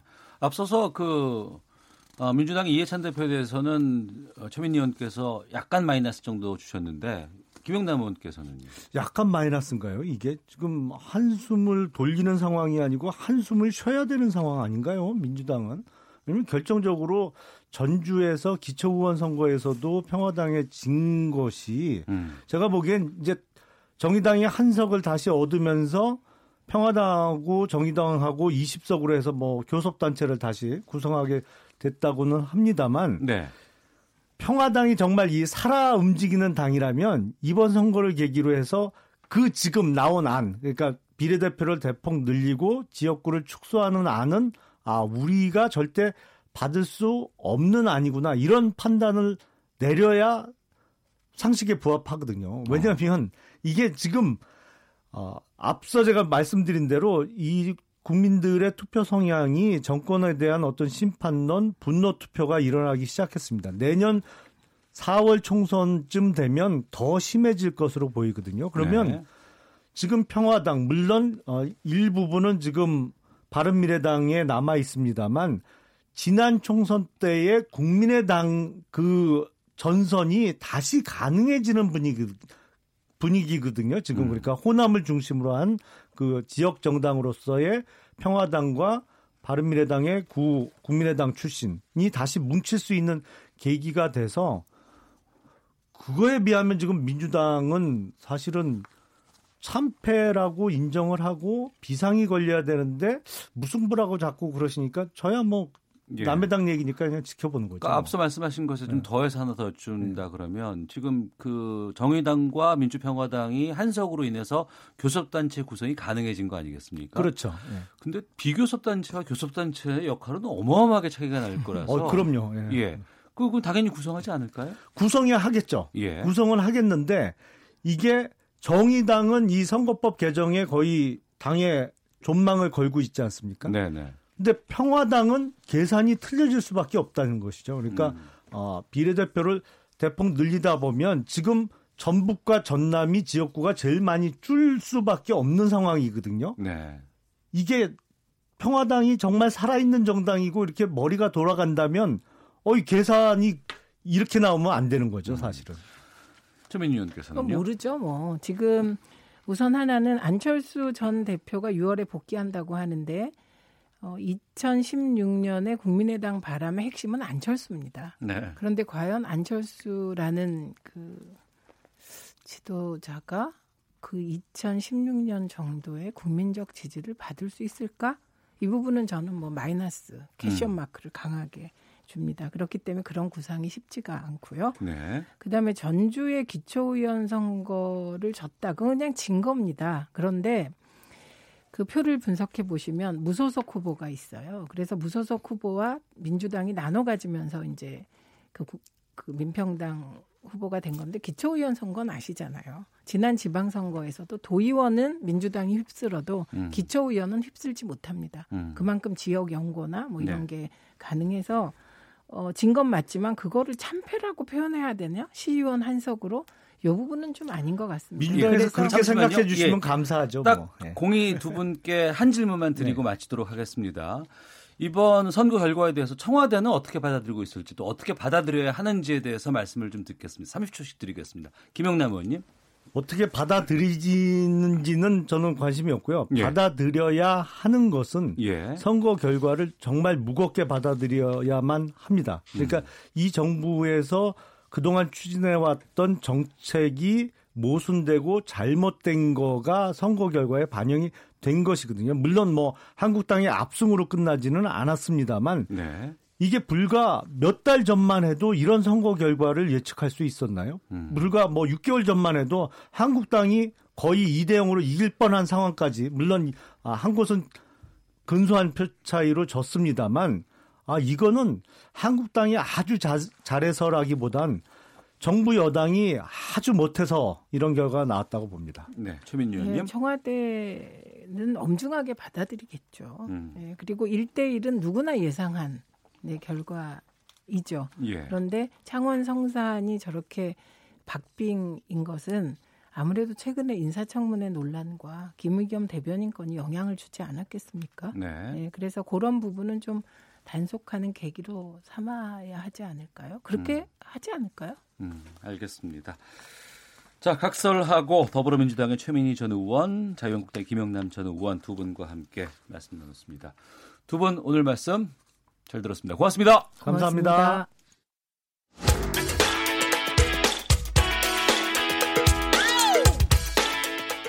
오태훈의 시사본부는 여러분의 소중한 의견을 기다립니다.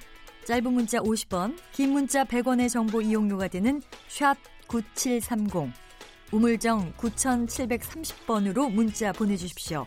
KBS 라디오 앱 콩은 무료입니다. KBS 라디오 오태훈의 시사본부. 지금 여러분은 대한민국 라디오 유일의 점심 시사 프로그램을 듣고 계십니다. 네, 1시 44분 지나고 있습니다. 한 주간의 시사 이슈를 법률적인 관점으로 풀어보는 노변의 시사법정 시간입니다. 노영희 변호사 함께하겠습니다. 어서 오세요. 안녕하십니까? 예, 어제 실시간 검색어 1위까지 올라가셨더라고요. 아 예. 예. 좋다고 해야 되는지 감사합니다. 예. 네. 어, 오늘 주제는 이겁니다. 법무부가 입마금 소송을 원천적으로 막고자 하는 법안 추진에 나섰다고 하는데 입마금 소송이 뭡니까? 말 그대로죠. 입을 막겠다. 누구 누구의 입을 막겠다는 거예요? 네, 나에게 반항하거나 대항하는 자에 대한 입을 막겠다. 소송으로서 이건데요. 그러니까 정부나 기업이 자신에 대한 비판 목소리를 잠재우기 위해서 일부러, 음. 그러니까 실제 뭐 그 소송에서 이기고 지구를 떠나가지고 일부러 거액의 배상 소송을 상대방에 걸면서 상대방이 나에게 뭔가 요구하지 못하도록 하는 그런 정치적 소송을 말하는 건데요. 네. 이제 이게 바로 그 공익 목적으로 뭐 내부 고발을 한다거나 어. 또 정당하게 자기 권리를 행사하는 사람들에 대해서 돈을 나중에 물어줘야 될지도 모른다는 불안감과 공포감을 심어주기 때문에 네. 상당히 문제다 이런 얘기가 예전부터 있었거든요. 그래서 어. 이제 이런 소송을 막겠다 이게 이제 법무부의 얘기입니다. 예. 그러니까 그동안 힘 있는 자에 대항해서 싸우려고 하는 사람에게 대해서 아니면 그렇죠. 어떤 단체나 소규모의 집단에 대해서 네네. 정부라든가 아니면 뭐 대기업이라든가 이 그렇죠. 관공서라든가 이런 곳에서 어 우리한테 대, 대들어 그러면은 소송으로 바로 그냥 그 문제를 막을 수 있게끔 하는 그런 절차들 이젠 안 하게끔 하는 그렇죠. 것들을 하겠다는 거죠. 네. 그러니까 사실 이걸 다른 말로 괴롭힘 소송이라고도 하는데요. 괴롭힘. 예, 아. 상대방을 괴롭힌다는 거죠. 예, 예. 근데 그동안 뭐 정부가 했다기보다는 우리나라 경우는 대부분의 경우는 대기업이 어. 그 해당 근로자들이나 뭐 자신들의 사업을 방해하거나 좀 지연시키는 사람들을 대상으로 한 게 많았었습니다. 네. 어쨌든 이제 법무부에서는 국가가 원고로 되어 있는 소송 가운데에서 이런 종류의 소송이 있다면 국민들을 괴롭히는 것이라고 판단을 하고 음. 가급적이면은 어, 그런 걸 하지 않도록 하겠다라고 얘기를 하는 거죠. 네. 법무부는 지금 국가에 대해서 이제 얘기를 하는 그렇죠. 것 법무부는 이제 같은데. 국가에밖에 뭐 자기네가 할 수 없죠. 왜냐하면 기업에 대해서 이런 거를 함부로 하게 할 수는 없잖아요. 예. 그럼 국가라고 하면 보죠 사례를 2016년에 해군이 제주 해군기지 공사 지연을 이유로 강정마을 주민에게 34억 원 배상을 요구한 구상금 청구 소송을 했다고 하는데 이것도 그러면 이 입마금 소송으로 볼 수 있는 겁니까? 이게 가장 대표적인 소송이라고 지금 보여지는데요. 네. 그러니까 2017년 12월 12일 경에 정부에서는 이 34억 5천만 원짜리 구상권 청구 소송을 처리한다라고 얘기를 했는데 네. 이제 그 처리하기까지의 과정이 상당히 문제가 많았던 거죠. 그 제주 기지를 해군이 이제 제주도 그 강정 마을에 만들겠다고 했잖아요. 네. 그러니까 그 동네 사람들이 전부 다 이거 안 됩니다라고 해서 고- 그 반대하는 그런 뭐 데모라고 하죠. 운동을 예. 했단 말이에요. 그러니까 그걸 인해서 몇 년 내내 이제 음. 사실 고생을 좀 했습니다. 그러니까 그런 반대 행위로 인해서 공사가 지연됐고 결국 손해다라고 하면서 마을 주민들을 상대로 해서 34억 5천만 원 청구를 한 거예요. 그러니까 말이 34억 5천만 원이지 이게 한 사람 한 사람에게 청구되는 금액이 상당히 크기 때문에 네. 사실은 이 강정마을 주민들은 모두 너무 깜짝 놀랐었거든요 그 동안에 그런던 그러던 것을 이제 그 정부 바뀌면서 어, 전격적으로 이거 우리가 처리하겠다라고 이제 얘기를 하고 또 그 당시 그걸로 인해서 업무방해, 공무방해로 입건되었던 사람들에 대한 뭐 사면까지도 사실은 대통령이 약속한 바가 있었거든요. 네. 그래서 결국 그런 종류의 해군 소송을 제기한 지 1년 9개월 만에 어. 그런 식의 법적 갈등을 마무리하는 하나 이제 예가 되었는데 그것을 네. 계기로 해서 어, 정, 그 법무부에서는 어, 국가가 손해를 회복하려는 의도보다는 음. 국민의 표현의 자유 등 헌법상 권리를 위축시키려는 부당한 목적으로 이런 식의 손해배상 소송을 남용하는 것은 막겠다. 이런 얘기를 하고 있습니다. 저는 그 쌍용차 그때 그렇죠. 파업대가 쌍용차도. 기억이 나는데 이 워낙에 엄청난 금액을 노동조합의 그 조합원들에게 물었기 때문에 그때 많은 분들께서 또 세상을 등지기도 했었거든요. 맞습니다. 그리고 뭐 정부가 했다고 하기는 좀 곤란하지만 어쨌든 그 KTX 여승무원 사건도 있지 않습니까? 그랬었죠. 그때 예. 돌려줬다가 또, 또 그, 때는 이제 판결이 좀 왔다 갔다 하는 예, 예. 바람에 1심에서 이겨서 여, 그 직원들에게 돌려주었던 그 미지급 급여에 대해서 2심에서 뒤집어지면서 사실은 가압류를 1인당 한 8천만 원 정도씩 했단 말이에요. 그러니까 네. 그동안 다 쓰고 없어진 돈을 돌려달라고 하니까 그것 때문에 또 여, 여직원 한 명이 또 목숨을 끊었거든요. 음. 근데 그것이 나중에 알고 봤더니 또 박근혜 정부 때에 뭐 우선 그런 문제였다. 뭐 예. 예, 이게 또 나중에 드러나기도 했습니다만은 그런 식으로 국민 개개인에게 한 명 한 명에게 그렇게 압박을 가하게 된다면 누가 자기 권리를 적극적으로 행사할 수 있겠습니까? 그러니까 그런 것들이 정말 문제였는데 음. 그러면 적극적인 권리를 행사하게끔 하기 위해서 정부가 이번에 봉쇄 소송을 제한하려고 하는 겁니까? 어, 그러니까 기본적으로 정당한 권리 행사를 오로지 방해할 만한 목적으로 음. 정부에서 어, 입에 재갈을 물리는 종류의 소송은 하지 못하게 하겠다라고 하는 게 얘기이고 예. 그게 그동안에 국가에서 그 예를 들면 아까 말씀하신 쌍용 자동차 파업이라던가 한진중공업 희망버스 사건이라든가 네. 세월호 범국민대회 뭐 이런 등등의 그 집회 시위 관련된 사람들에게 청구한 손해 배상액이 62억 2천 6천만 원 정도 된대요. 62억이요? 예. 그러니까 이게 엄청나지 않습니까? 아, 그래서 일반 시민들의 노동자들에게는 엄청난 돈이죠. 그럼요. 예. 사실은 여러분들 소송 꼭 해야 되는 분들도 사실은 변호사 비용 없어도 못하는 분들 되게 많거든요. 근데 예, 어쨌든 예. 중요한 거는 그런 식의 이제 행동이 잘못됐다는 거를 반성하는 의미에서 법무부가 이런 얘기를 했다는 것 자체가 사실은 상당히 의미가 있다. 근데 음. 이게 외국에서는 이러한 종류의 전략적 봉쇄 소송 혹은 괴롭힘 소송 같은 것들을 제한하는 법안이 이미 마련돼 있어요. 아, 그래요? 네, 미국 같은 경우에 어, 29개 주에서 이러한 그 전략적 봉쇄 소송을 제한하는 그런 법안이 마련되어 있는데요. 뭐 예컨대 표현의 자유를 제한하는 소송을 제기하는 경우에 원고가 미리 이건 내가 꼭 이길 수밖에 없다는 거를 먼저 사전에 입증을 음. 해야지 그 소송을 받아들여주고 네. 그렇지 않으면 아예 소송 자체도 못하게 만들거든요. 그러니까 그런 식의 규정을 우리나라에도 좀 도입시키는 게 좋지 않겠냐. 이게 바로 입장인 것 같습니다. 네, 이번 법무부는 이제 국가가 이제 이런 걸 하지 말자는 이런 취지 같은데 그렇죠. 어, 언론사 파업이라든가 이런 거 할 때도 이런 부분들 상당히 많았거든요. 특히 이제 파업할 때는 업무방해 관련해서 이제 소송을 많이 제기하는 하죠. 경우도 예, 많고 예. 그것 때문에 아유 그 거 봐라 이거 왜, 왜 소송했어? 아니 왜 파업했어? 이런 얘기를 참 많이 들었던 시기가 있었습니다. 네, 이- 맞아요. 그래서 지금 그 노동계에서도 뭐 예전에 그 삼성 반도체 사건 같은 경우에도 그게 문제가 많았잖아요. 네. 그래서 그 노동상권을 행사한 개인에게 가압류를 함부로 걸 수 있도록 허락하는 그런 법안을 조금 고쳐야 되겠다. 아? 라는 얘기도 나왔습니다. 어, 이 제도가 좀 효율적으로 시행되기 위해서 고려해야 될 점들은 어떤 게 있을까요? 어, 우선 뭐 외국에서 보는 것처럼 입증 가능성 그러니까 본인들의 소송이 정당하다라고 하는 것을 네. 본인들이 입증하게끔 하는 그런 제도를 조금 좀 더 촘촘하게 규정을 마련할 필요가 좀 있는 것이고요. 음. 또 하나 저는 현실적인 문제로 법원이 조금 태도를 좀 바꿔줘야 될 필요도 있다고 봐요. 법원? 예, 왜냐하면 법원 우리나라 같은 경우에는 특히 대기업 중심적 사고 방식, 법원조차 예, 국가 중심적 사고 방식이 있어서 경제 발전을 위해서는 개인이 무조건 희생해야 된다라는 프레임이 좀 있어요. 오너들 감옥 안 가잖아요, 잘. 예, 그러다 보니까 행정 소송을 하기 때문에 거의 대부분 이제 원고들은 국민 개인이고 피고는 국가가 되거든요. 네. 그러니까 대부분의 경우에는 국가들이 다 이겨요. 음. 원고들에 대해서, 그러니까 개인에 대해서. 그 얘기는 무슨 얘기냐면 법원이 국가가 하는 건 옳다라고 하는 기본 전제에서 모든 사건을 바라보기 때문이거든요. 네. 그래서 그런 식의 태도를 일단은 조금 바꿔주는 것이 저는 현실적으로 필요하지 않을까. 음. 그리고 실제 그런 식으로 행동하는 것 사람들이나 그런 뭐 문제에 대해서는 좀 처벌이나 실질적으로 불이익을 주는 조항 같은 게 좀 마련돼야 되지 않을까 이렇게 네. 좀 생각합니다. 예. 겁주기 소송, 입막음 소송에 대해 살펴봤는데요. 한 주간의 시사 이슈를 법률적인 관점으로 풀어보는 노변의 시사법정 노영희 변호사와 함께하고 있습니다. 다음 주제로 넘어가겠습니다.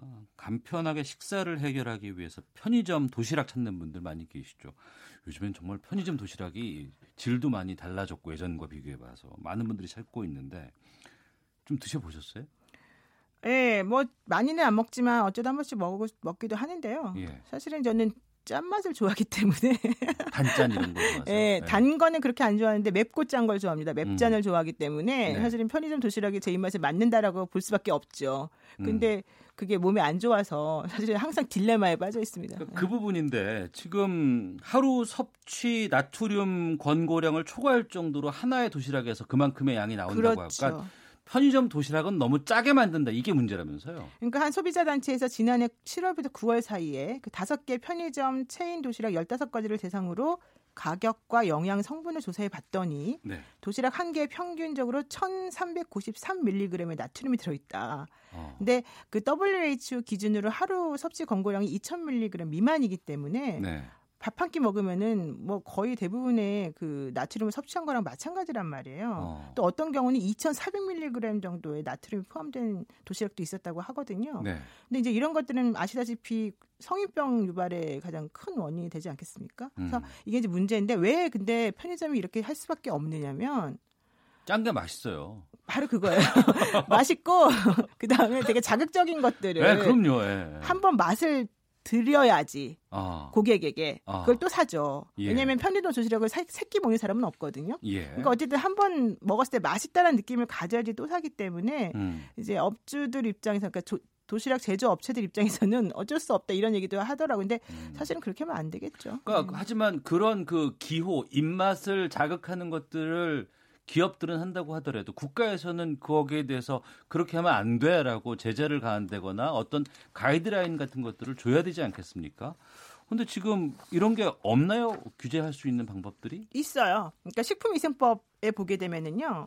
6조에서 뭐 기존 그 규격이나 뭐 이런 것들을 맞춰서 하- 해야 돼 음식을 만들어야 되고 그런 것들을 맞추지 않은 경우는 안 된다라고 돼 있고요. 네.